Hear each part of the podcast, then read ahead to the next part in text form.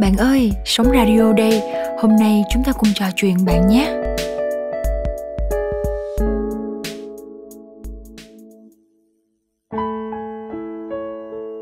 Một câu chuyện mà Sống Radio vừa nhận được từ hộp thư Tâm sự cùng Sống Radio. Với sự đồng ý của chủ Confession, Sống Radio xin chia sẻ một câu chuyện về một chủ đề đã trở nên quá quen thuộc với chúng ta, người thứ ba. Sống radio ơi, tôi làm vậy là có đúng không? Tôi và người yêu quen nhau đã 6 năm rồi. Chúng tôi thương nhau từ lúc còn là sinh viên mới ra trường. Bắt đầu từ hai bàn tay trắng. Cả hai đứa đều chí thú làm ăn nên kinh tế cũng khá giả hơn trước. Anh cũng vừa được lên chức ở một công ty nên tôi lại càng tự hào và hãnh diện vì có anh gia đình hai bên cũng ủng hộ chúng tôi tiến đến hôn nhân. Thỉnh thoảng tôi gợi ý cho anh về tương lai hai đứa. Nhưng anh bảo, anh muốn lúc này tập trung cho sự nghiệp.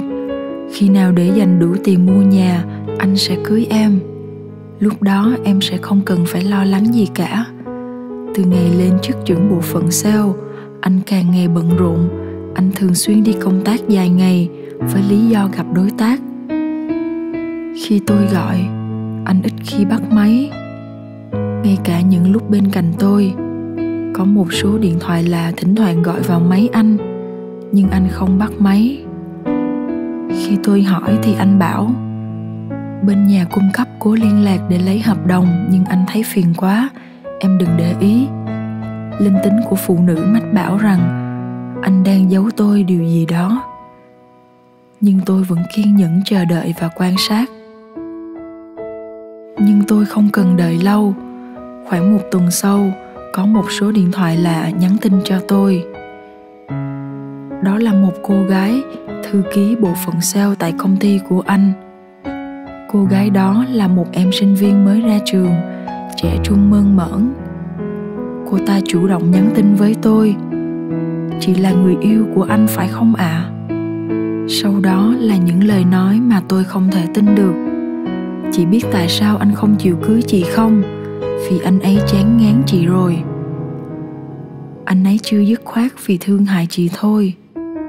Anh bảo em, sợ chị cũng đã lớn tuổi. Nếu chia tay không vượt qua dễ dàng, nên bảo em kiên nhẫn đợi ảnh một thời gian, rồi ảnh sẽ hỏi cưới em. Em sợ chị chờ đợi lâu, lỡ mất thanh xuân tội nghiệp, nên em nói chị luôn. Chị cũng đừng buồn cái cũ không qua, cái mới không tới. Thậm chí, cô ta còn dám gửi cho tôi hình chụp hai người ôm hôn nhau tại nhà của cô ta. Đọc xong những dòng tin nhắn đó, tôi như điên như dại. Tôi căm hận gã đàn ông tồi tệ đó. Tôi căm hận người thứ ba đã phá nát sáu năm vun đắp của tôi. Sáng hôm sau, tôi không nói không rằng, lên thẳng công ty của anh tôi biết cô ấy cũng đang làm việc ở đây. Vừa nhìn thấy cô ấy, tôi liền xông vào túm tóc, đánh vào mặt cô ta. Tôi không còn là chính mình, chỉ muốn cô ta chết đi. Thậm chí, tôi còn định dùng cây kéo mà tôi thủ sẵn để cắt trụi tóc cô ta. May mắn cho cô ta, có nhiều người tại công ty ngăn chúng tôi lại. Còn về anh nếu anh đã phụ bạc tôi tôi cũng chẳng cần giữ thể diện cho gã đàn ông tồi tệ đó.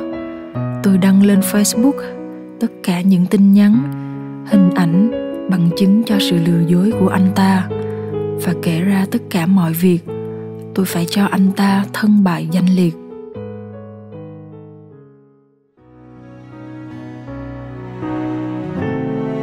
Một người tương thương nhiều thế, rồi cũng hoa người dưng chẳng còn gọi nhau bằng những cái tên mình đã từng. Trả lại nhau những hồi ức, đôi môi cứ ngâm ngâm nở nhau lời xin lỗi. Một người từng thương nhiều thế rồi cùng hóa người dân. Chỉ là ngừng yêu mà sao, lại đau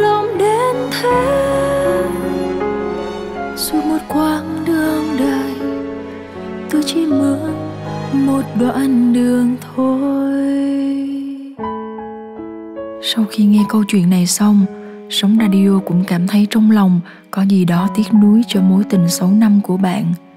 Cũng có chút muốn giận thay cho bạn, vì sao người ấy lại không thẳng thắn, lại không có trách nhiệm trong chuyện tình yêu của chính mình?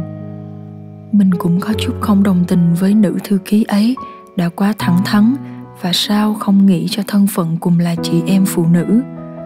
Tuy nhiên, đúng là cuộc đời đôi khi có nhiều thứ xảy ra không theo ý muốn của chúng ta. Sống radio không dám trách ai đúng, ai sai trong câu chuyện của bạn. Vì chính mình không ở trong đó, nhưng sống radio tin rằng ông trời không triệt đường người, chỉ cần chúng ta cố gắng vượt qua một cách thật mạnh mẽ. Nếu có thể bạn hãy khóc thật to, thật lớn và cũng không cần quan tâm những người xung quanh bạn sẽ nghĩ gì. Vì bạn có quyền làm những gì bạn muốn, chỉ cần bạn thấy thoải mái và giúp bạn có những bước đi dài hơn sau những tổn thương. Có một câu nói như thế này, nếu anh ấy lừa dối tôi một lần, đó là lỗi của anh ấy. Nhưng khi anh ấy lừa dối tôi lần thứ hai, thì đó là lỗi của tôi vì đã quá dài khờ bạn ơi, ngày hôm nay hãy nghĩ tích cực và lạc quan hơn một tí.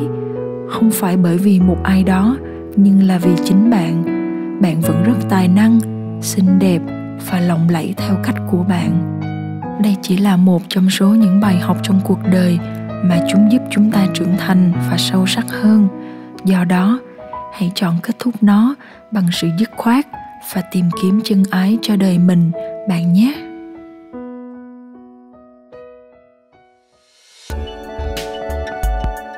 Bạn ơi, hãy để sống radio cùng đồng hành và tiếp thêm năng lượng cho bạn mỗi ngày nhé.